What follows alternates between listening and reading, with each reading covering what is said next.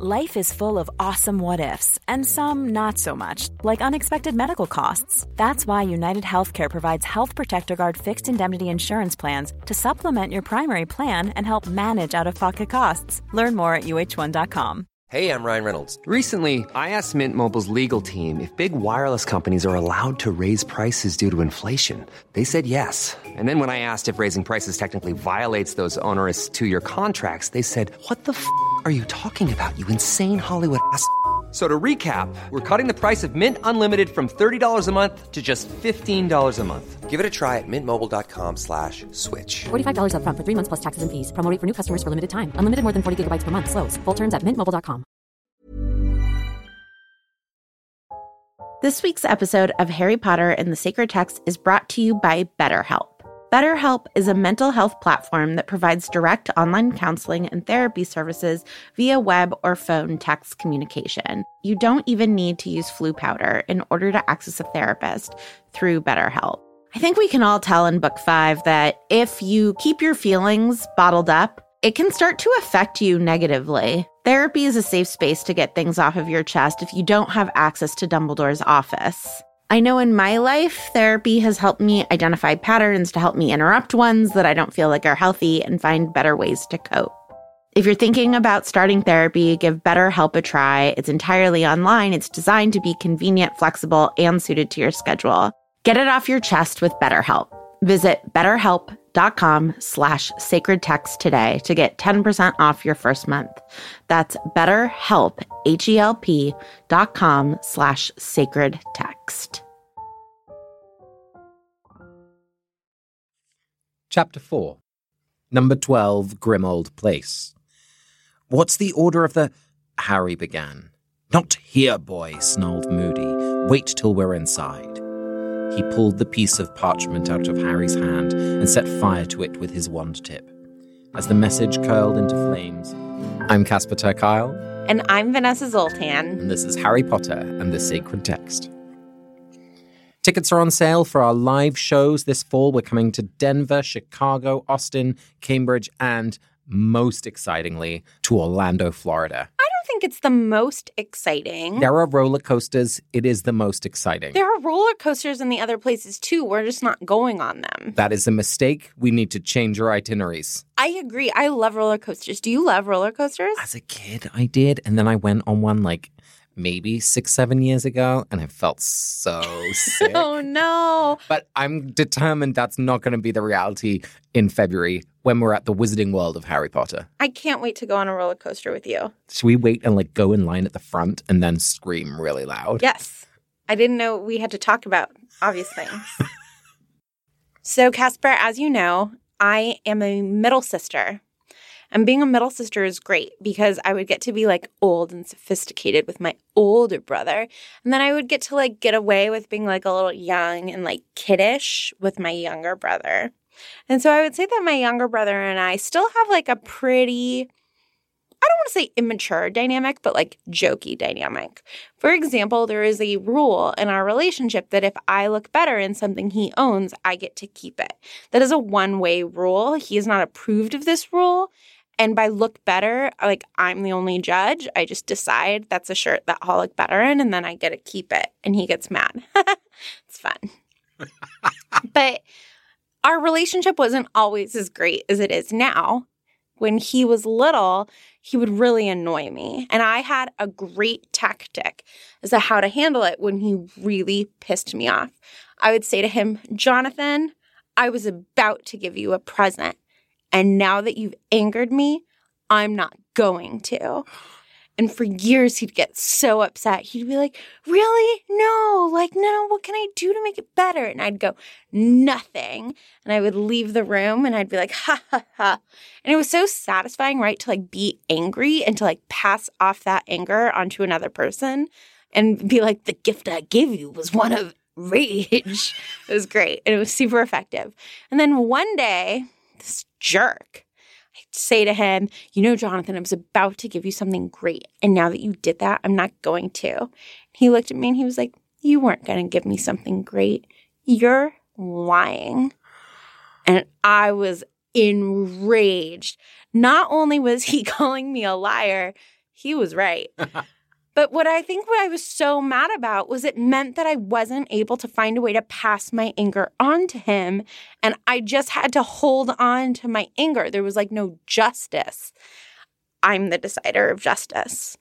And I think we really see that in this chapter, right? Harry is like yelling at everyone. He is just trying to pass on his anger onto everybody else, but everybody else is being so sweet to him and they won't take on his anger, which is just infuriating him again and again.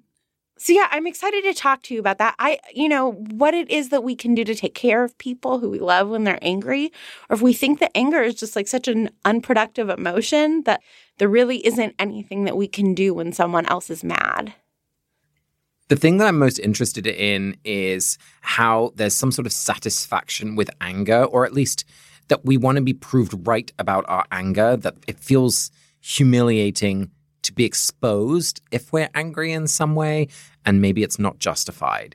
So I'm really intrigued to see how we can follow anger in this chapter. The word itself appears multiple times. Multiple times. You know it's going to be good. So it's time for the 30 second recap, and I believe it's my turn to go first. This is an example of when people's inadequacies make them angry. Me and my 30 second recap fails. Rage. Here we go. On your mark, get set, recap. What I love about this chapter is Harry arrives and like we don't know what's happening in this place. Like who does it belong to? Why are we here? And it turns out it's the headquarters of the Order of the Phoenix. And Ron is there and Hermione is there and they're like, I'm sorry, we couldn't tell you. And Harry's like, but my feelings. Um, and then we see Molly who's like looking thinner and more worried. And then we hear about Percy. Oh, beloved Percy has betrayed the family.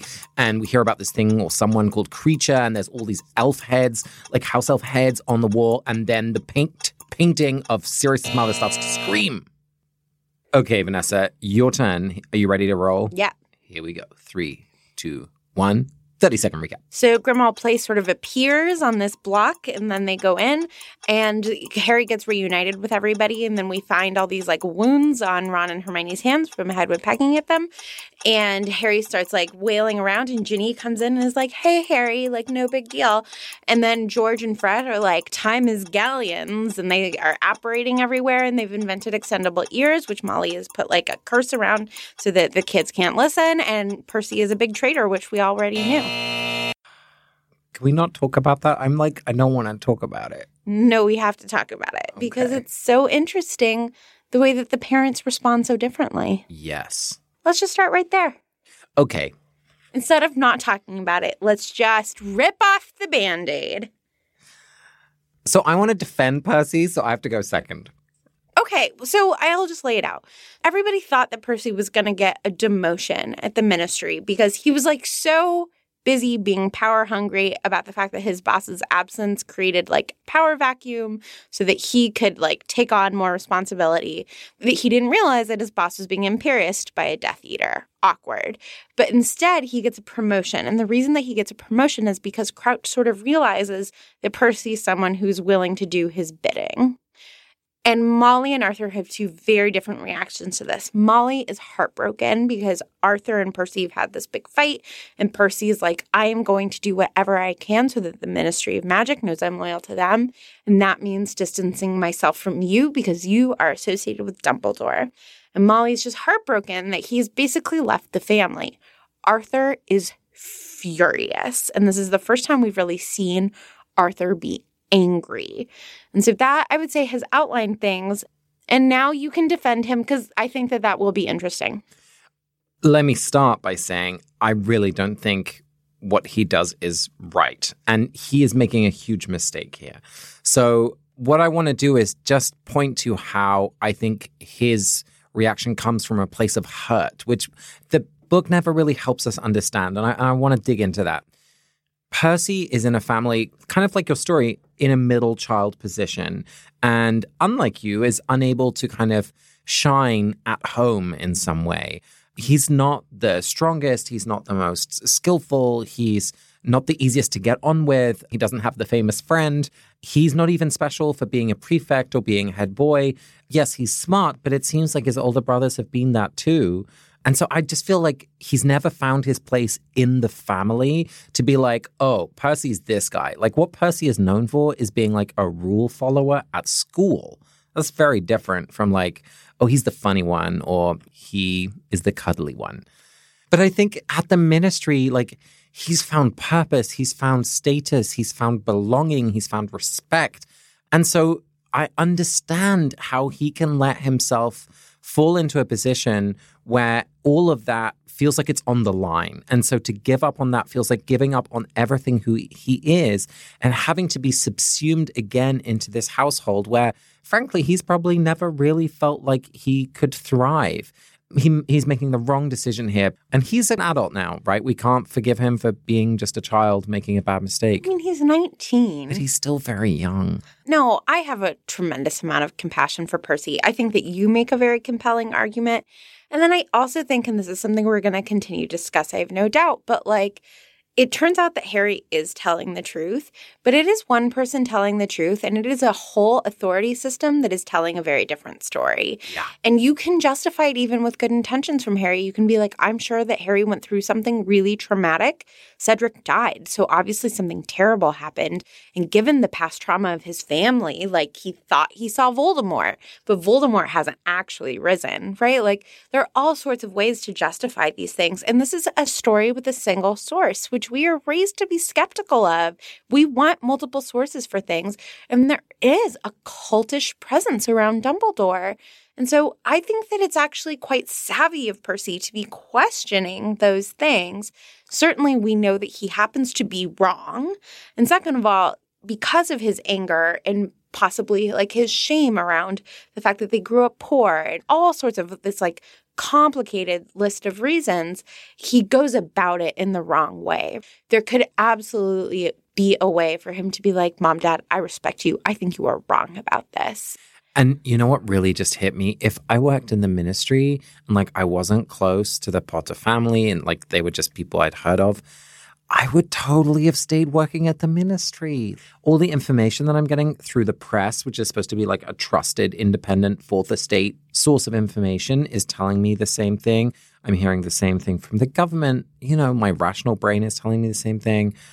I can see so easily how we fall into that trap. I remember in middle school, I had a history teacher who said, before you judge people in history, you don't know the context that they were living in. And frankly, I think about our lives right now sometimes, and I think, my God, what are people going to think that I let happen while I was alive?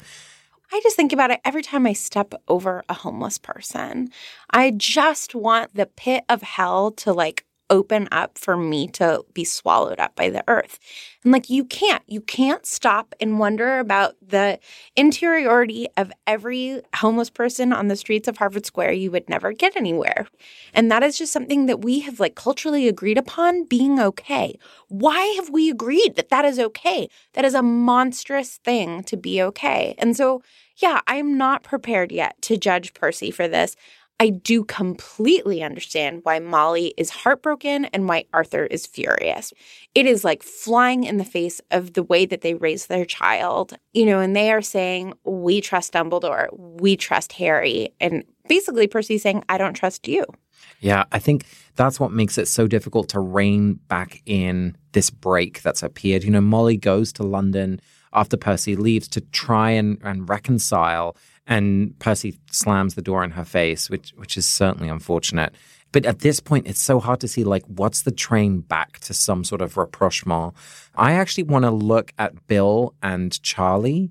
These are his older brothers who might be able to get a little closer to him. They don't embody the same parental figures that obviously his parents do. Did they try and reach out to him? Like, it would be so easy for Percy to construct a story of I'm not wanted anyway because only Molly comes to him. So I want to look within the whole family system, especially the other adult children. Yeah. But I also wonder like it's probably good for Percy that he's moved to London and mm. gotten out of that house, right? Like, he should have moved months ago. Yeah, he shouldn't have waited until it got to the point where he left slamming the door. He should have left when things were still on good terms. Yes, I love this because this is actually so helpful. You know, we can feel anger starting to bubble sometimes. And often, like a toad in a hot tub, you kind of let it get hotter and hotter and hotter until it's far too late. And so I wonder could all of them have seen something coming a little earlier? And when anger is rising in that way, like how can we act on it a little more quickly, even if that just means taking distance and not necessarily solving the issue straight away? Yeah, it's hard because it comes down to like resources, right? We don't know if maybe Percy like didn't have enough saved to have first, last, and the security deposit before he left. Sometimes we can't, we literally can't afford, or like life doesn't give us the opportunity to get that distance we're all a victim of circumstance. That's so true. And I mean, let's talk about Harry because Harry is obviously the kind of center point of anger in this chapter. He is furious when he sees Ron and Hermione. I mean, there are some really bitter and nasty things that he says. He says things like, oh, did you did you bother to ask Dumbledore at all? And this is after Hermione says things like, "Have you been furious with us? I bet you have. You know, how are you?" Like she is so understanding. What we talked about last week with compassion, like she is bringing it all and Harry is just like slamming it right back at her. Yeah, it actually seems to be angering Harry that Hermione is being nice. I think that on some level, what Harry wants is for Hermione and Ron to be defensive and have this fight with him. Mm. I think in a perfect world, they would be like, God, you're being a baby, so that he could just keep screaming he has so much anger to unleash and he hasn't been able to take it out on anyone, right? The Dursleys sort of love his anger because it gives them an excuse to hate him more. So he has not had a punching bag. And every time they are understanding, then he's just a bully and like they aren't being a good punching bag. Yeah. And with the Order who came and rescued him, like those are not people he would feel comfortable shouting at. Right. And now here finally are the two people who most in the world he would feel comfortable shouting at. And he has a go and it's just like swallowed into this abyss. And he's like, well, that's not satisfying. I remember recently I was out with a group of people and one of my best friends was there. And then some other people who I didn't really know were there. And the other people really pissed me off, but my best friend was sort of complicit in it. I was so mad at her. And I will say, I'm in my mid 30s. I am not 15. So I'm literally 20 years older than Harry. But if you're 15, you are in a place where you want to yell and like there's just nothing more satisfying than somebody yelling back at you. Yeah, because then you feel it's valid. And if he doesn't get to be angry at Ron and Hermione, then he has to be angry about the fact that Cedric died. It is so much easier to be angry at Ron and Hermione than it is to deal with things that you can't fix and that you can't yell at. He can't yell at Voldemort, but he can yell at Ron and Hermione. God, that is such an eye opener. I, that makes so much sense to me because how how can you be angry at Voldemort? Like he's terrifying, right? Like there's so many other emotions wrapped up in that.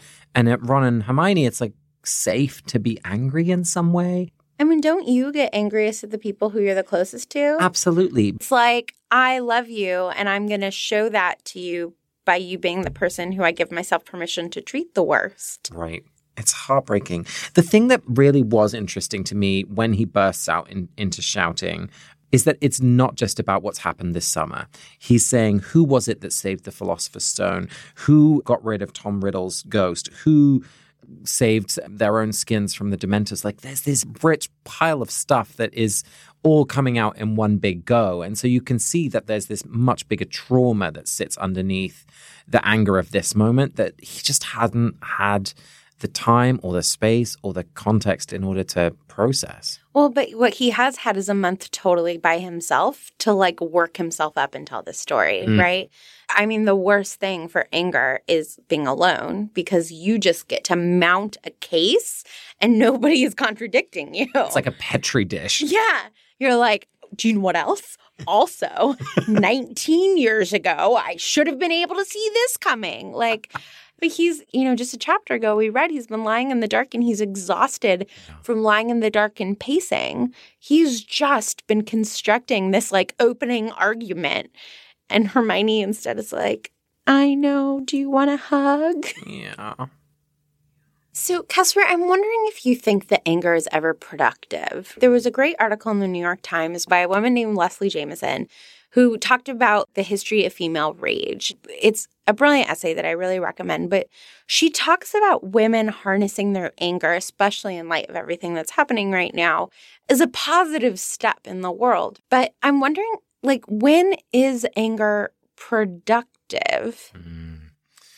That's such a good question. I definitely think anger can be productive. I mean, thinking about some of what I've learned around community organizing, creating tension and visualizing injustice to create anger, to create energy to use for action is a central organizing technique.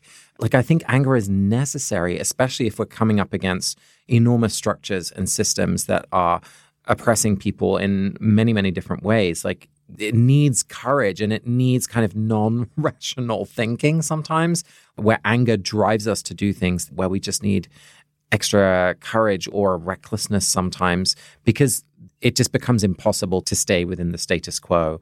I mean, so I think later we see in the books Harry's anger being channeled, you know, with Dumbledore's army, with Hermione's help, into something really productive. And right now, his anger is only destructive. And I'm just trying to articulate for myself when those differences are. And part of it, I do think, is like when you're railing against a structure, when you are using your anger in order to try to motivate a solution rather than to like be in a spiral. I think maybe there's something about anger in community, right? When you're sharing your anger rather than stewing in your anger. Well, there's something about anger and strategy because I think right now, Harry's just overwhelmed by his anger. There's no sense of containing it. There's no sense of direction to it. Like he's kind of lashing out with this anger.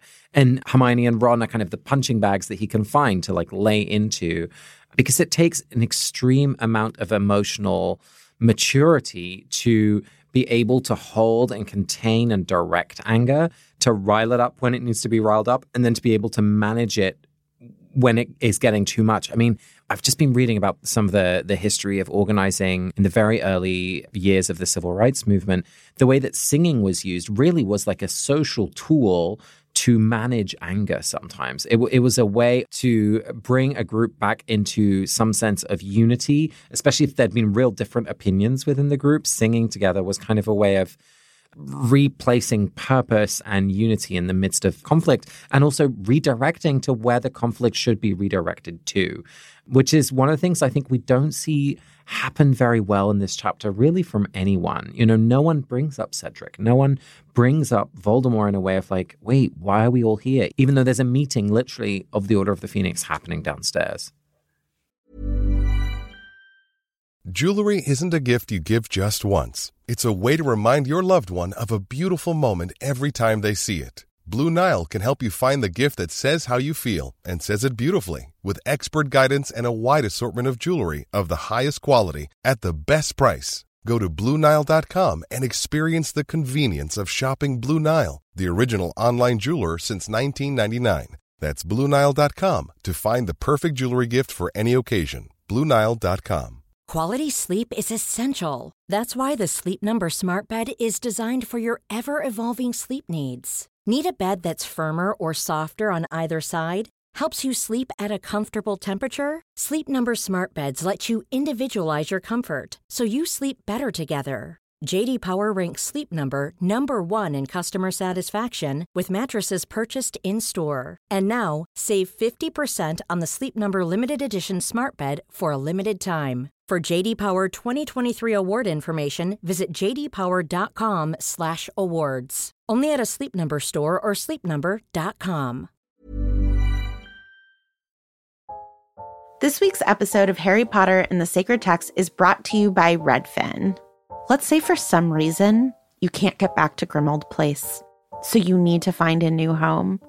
If you're like me, you would go to Redfin. Redfin updates their listings every two minutes and sends you personalized recommendations, so finding the home that's perfect for you has never been easier. If you see something you like, just book a tour straight from the app. And when you're ready to buy, an experienced local Redfin agent can guide you through the whole process. And if you're looking to sell, Redfin agents know how to get you the best price possible for your home. That's because they sell twice as many homes as other agents. With a listing fee as low as 1%, Redfin's fees are half of what others often charge, which means you'll have more money to put toward your next home. They even have a function where Trelawney will tell you whether or not she can see you in this house. Redfin. It's how Molly found the burrow. Download the Redfin app to get started.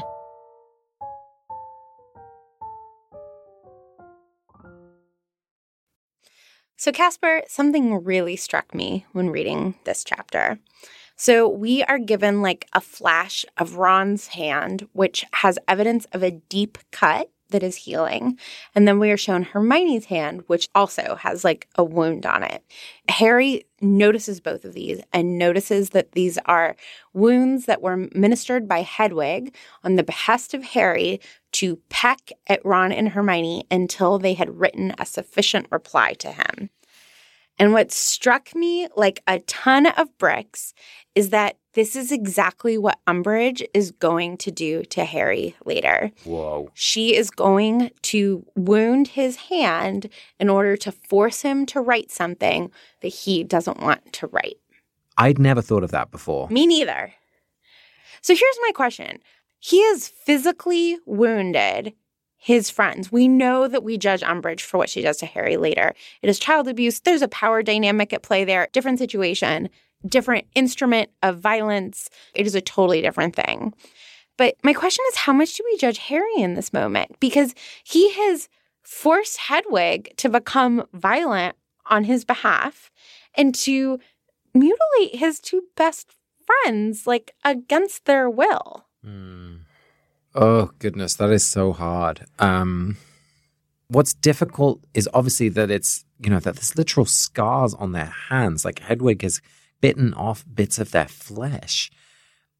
But also that, like, it happened when Harry wasn't there. But Harry doesn't apologize. No, he doesn't even want to apologize. It feels good to see them in pain. I mean, that's the kind of twisted logic that happens when we're angry is that, like, we get so within our own constraints that someone else's pain can only be seen as, like, yeah, well, you should suffer too. So here's honestly how I feel. Yeah. If one of my students was Hermione or Ron and they came to me and said, I have a friend who's just gone through a trauma and is in tremendous amounts of pain and he is hurting me, I would say you have to separate yourself from that friend. Yeah. I'm so sorry, but that friend needs to be in therapy. That friend needs resources that you cannot provide for him. Yeah. You are not going to help him and he is hurting you and you need to leave him. Yeah. I would feel comfortable and confident in that advice my immediate concern would be for Ron and Hermione's well being to get away from this abusive kid. Oh, this is really interesting, Vanessa. Last week's theme was about compassion, which is about suffering with someone else. Part of me wonders did Ron and Hermione let Hedwig do this? Like, did they want to show Harry that, like, you want us to hurt? We love you so much that we'll hurt with you. I'm not saying that's healthy or the right thing to do, but part of me wonders if this was some attempt to show that to him. Right. And I mean, it's just like, when is that radical compassion and when is that self harm? Yeah. I mean, I do think it's in the eye of the beholder, but I think that these things look very similar to mm. each other sometimes. And I don't know if I were Molly and I suddenly saw a cut on Ron's hand, and he was like, I had to show Harry that, like, I wasn't doing this willingly. Yeah, that's worrying. Yeah. Yeah.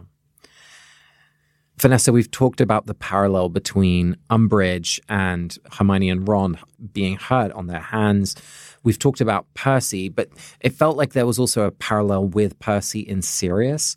The closing moment of this chapter, Sirius is kind of shouted at by the portrait of his mother, you vermin, you know, you scum, like you evil traitor, because he's made the black family home, this kind of purebred wizard line, this Dark Lord aligned family, he's made his home the center of the resistance against Voldemort's rising again.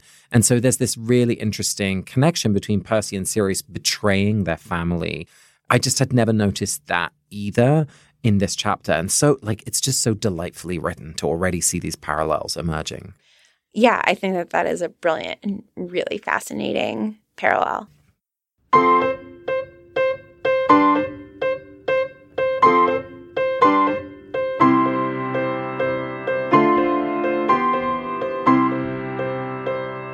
Vanessa, we're continuing with marginalia this hmm. week. And I've turned towards the latter half of number 12, Grimmauld Place. And in the section where you've written, the door opened and a long mane of red hair appeared, you've written, Ginny's back, smiley face. And then when she starts speaking, oh, hello, Harry, I thought I heard your voice. You write, this is the first time that Ginny is so bold.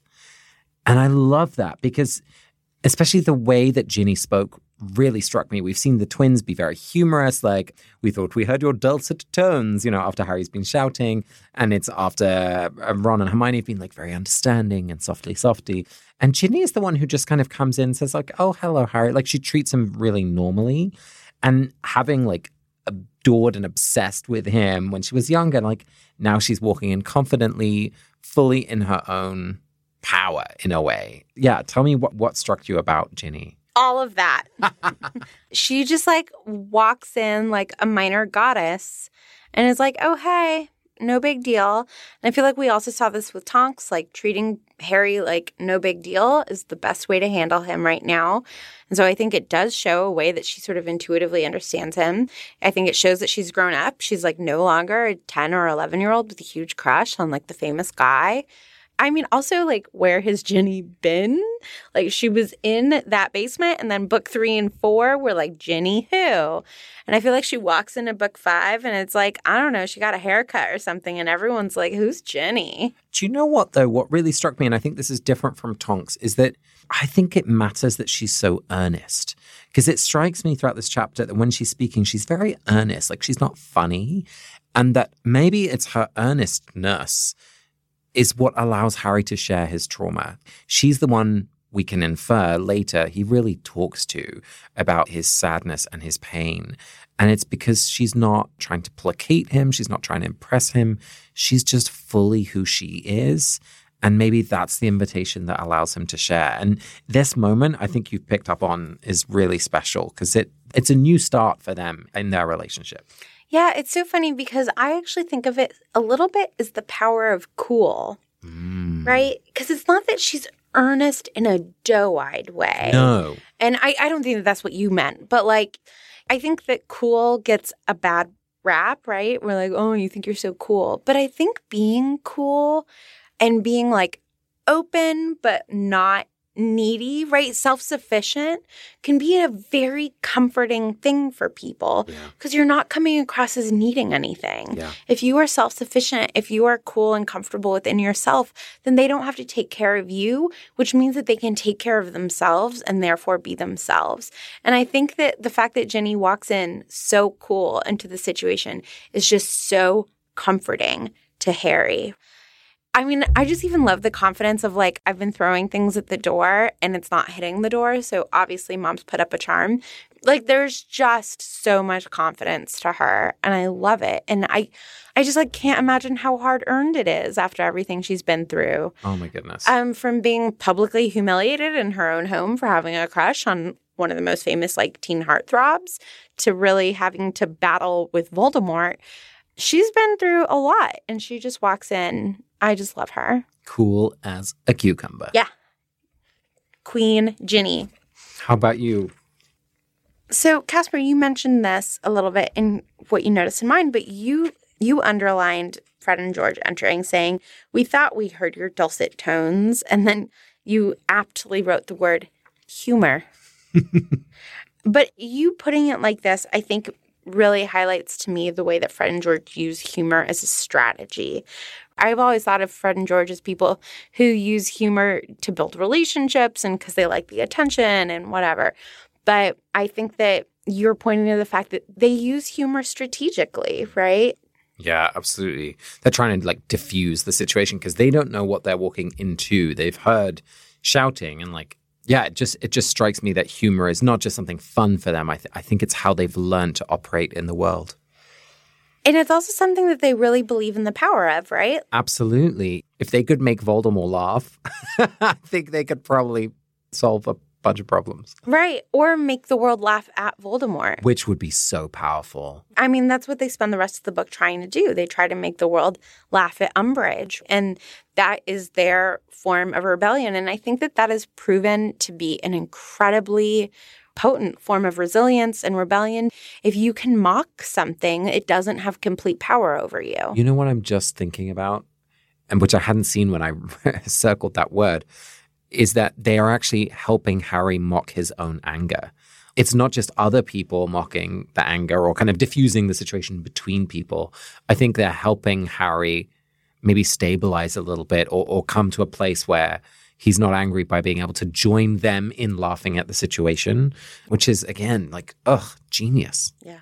Especially all of this in the context of the world laughing at Harry. We find out that although Harry's been reading the front page of the Daily Prophet every day to find out, like, has Voldemort risen again? Like, is the news out there? Hermione's been reading the paper much more carefully, and they're starting to use Harry as this kind of shtick, as a joke of like, it's a tale worthy of Harry Potter, or like, only Harry Potter would believe this. And so to actually laugh at something while everyone's laughing at you. Like there's there's some power and dignity in that. And I think the the twins invite Harry into that in this really lovely way. This week's episode of Harry Potter and the Sacred Text is brought to you by Redfin. Let's say for some reason you can't get back to Grimmauld Place, so you need to find a new home. If you're like me, you would go to Redfin. Redfin updates their listings every two minutes and sends you personalized recommendations, so finding the home that's perfect for you has never been easier. If you see something you like, just book a tour straight from the app. And when you're ready to buy, an experienced local Redfin agent can guide you through the whole process. And if you're looking to sell, Redfin agents know how to get you the best price possible for your home.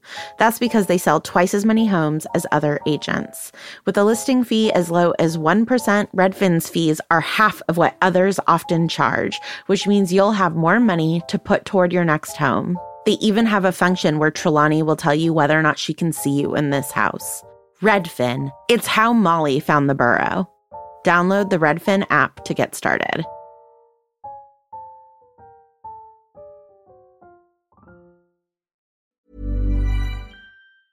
Hey, it's Danny Pellegrino from Everything Iconic. Ready to upgrade your style game without blowing your budget? Check out Quince. They've got all the good stuff shirts and polos, activewear, and fine leather goods, all at 50 to 80% less than other high end brands. And the best part? They're all about safe, ethical, and responsible manufacturing. Get that luxury vibe without the luxury price tag. Hit up quince.com slash upgrade for free shipping and 365 day returns on your next order. That's quince.com slash upgrade. Hi, I'm Daniel, founder of Pretty Litter. Did you know cats tend to hide symptoms of sickness and pain? I learned this the hard way after losing my cat, Gingy. So I created Pretty Litter, a health monitoring litter that helps detect early signs of illness by changing colors, saving you money and potentially your cat's life. Pretty Litter is veterinarian developed, and it's the easiest way to keep tabs on your fur baby's health right at home. Go to prettylitter.com and use code ACAST for 20% off your first order and a free cat toy. Terms and conditions apply. See site for details. This week's voicemail is from Beth Strickland. Hey, Casper and Vanessa, thank you so much for the podcast. Um, I was listening today to the episode on belief and specifically at the beginning when you were talking about belief and doubt and how they kind of go hand in hand. And it reminded me of when I was going through confirmation class in the Episcopal Church as an adult. Um, one of our classes, we were talking a lot about the Nicene Creed, which is in the we form, is in we believe. And I remember my priest talking about how there are times when it's hard to really know if you really do believe that, and that's okay. And part of the beauty in the um, creed being in the we form is that you go, and even the days that you don't feel necessarily like you believe, the community believes for you. And it just kind of struck me listening to the rest of the episode how so much of the wizarding world is not at least openly expressing that communal belief of Harry so that that makes his doubts all the stronger. I guess just talking about how much the importance of community is when it comes to believing and to upholding people when they don't feel like they might believe. I guess it's a blessing for communities that stand behind people and that are that strong arm of belief when you're feeling like you don't really know if you believe it or not. And there's that community that can say, hey, we believe, we'll believe for you until you can believe on your own. And um, the Order of the Phoenix does sort of become that for Harry, but at the time, you were right, he feels really alone in his depression. So, yeah, that's it. Thanks for the show. Always enjoy listening to it. Have a great day. Casper, I wonder if you remember this, but at our first live show, which I remember feeling so much anxiety about, like, okay, this is like a cute podcast. I don't know if it's going to be a live show. In that front row were like all of our teachers. Matt Potts was there, Stephanie Paulsell was there, my thesis advisor, Mike Motia was there. Like people who I respected so much were in the front row and sort of like in the t shirts. And I believe in their taste so much that I was like, okay, like we're not going to humiliate ourselves tonight because I believe in them and they believe in me. And Beth, I think you're pointing to that, that like sometimes I have bad ideas, but I'm like, but if Casper and Ariana like both agree that it belongs on air, then at least it's not like a humiliatingly bad idea because I believe in the two of them. I really agree with you, Beth, that you need a community in order to really believe. So it's time for us to offer a blessing to someone from the pages of this chapter. Who are you giving your blessing to this week? I want to offer a blessing for Hedwig. I mean, I just can't imagine how it felt for her to like bite at Ron and Hermione and like what that moment must have been like for her. And I don't know if she did it because she was scared to go home to Harry without long letters or if she really believes in Harry. And so I just want to offer a blessing for Hedwig, who was put in a really tough situation. And there's just this beautiful moment where she returns to Harry's shoulder, and you feel as though at minimum, she's like very loyal to this man and like really loves him very much. And so I want to offer a blessing for Hedwig, who had to do something really complicated and maybe not because she thought it was a good idea. What about you, Casper? Who would you like to bless? Mm, we don't hear much about her in this chapter, but I really want to bless Molly. Um, she's in such a difficult situation. I mean, First of all, she's in the Order of the Phoenix, in this insurrectionist kind of army taking on the most powerful evil wizard the world has ever known. She's also still raising children, one of whom has kind of disowned her and has broken the family in some way. And she's still also in some way responsible for like running meal times and welcoming Harry when he arrives and making sure people have like fresh sheets to lie down on because you know Kreacher isn't helping.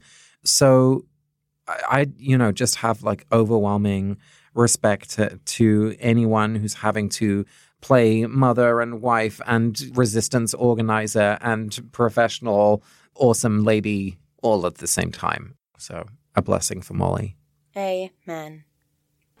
You've been listening to Harry Potter and the Sacred Text. You can follow us on Twitter, Instagram, and Facebook, and you can leave us a review on iTunes.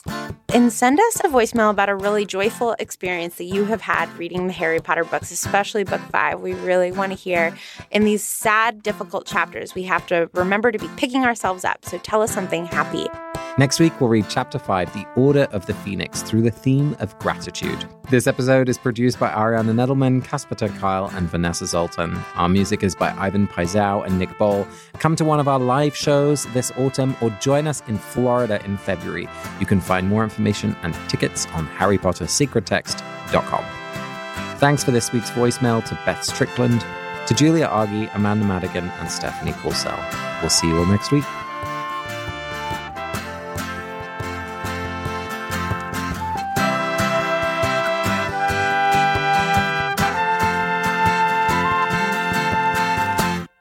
And this is Harry Potter and the Sacred Text. My voice sounds very different because there's some sort of air bubble. oh my god. That was super weird. wow. I sounded like Snape. Wow, that was cool. I'm glad we have that on air.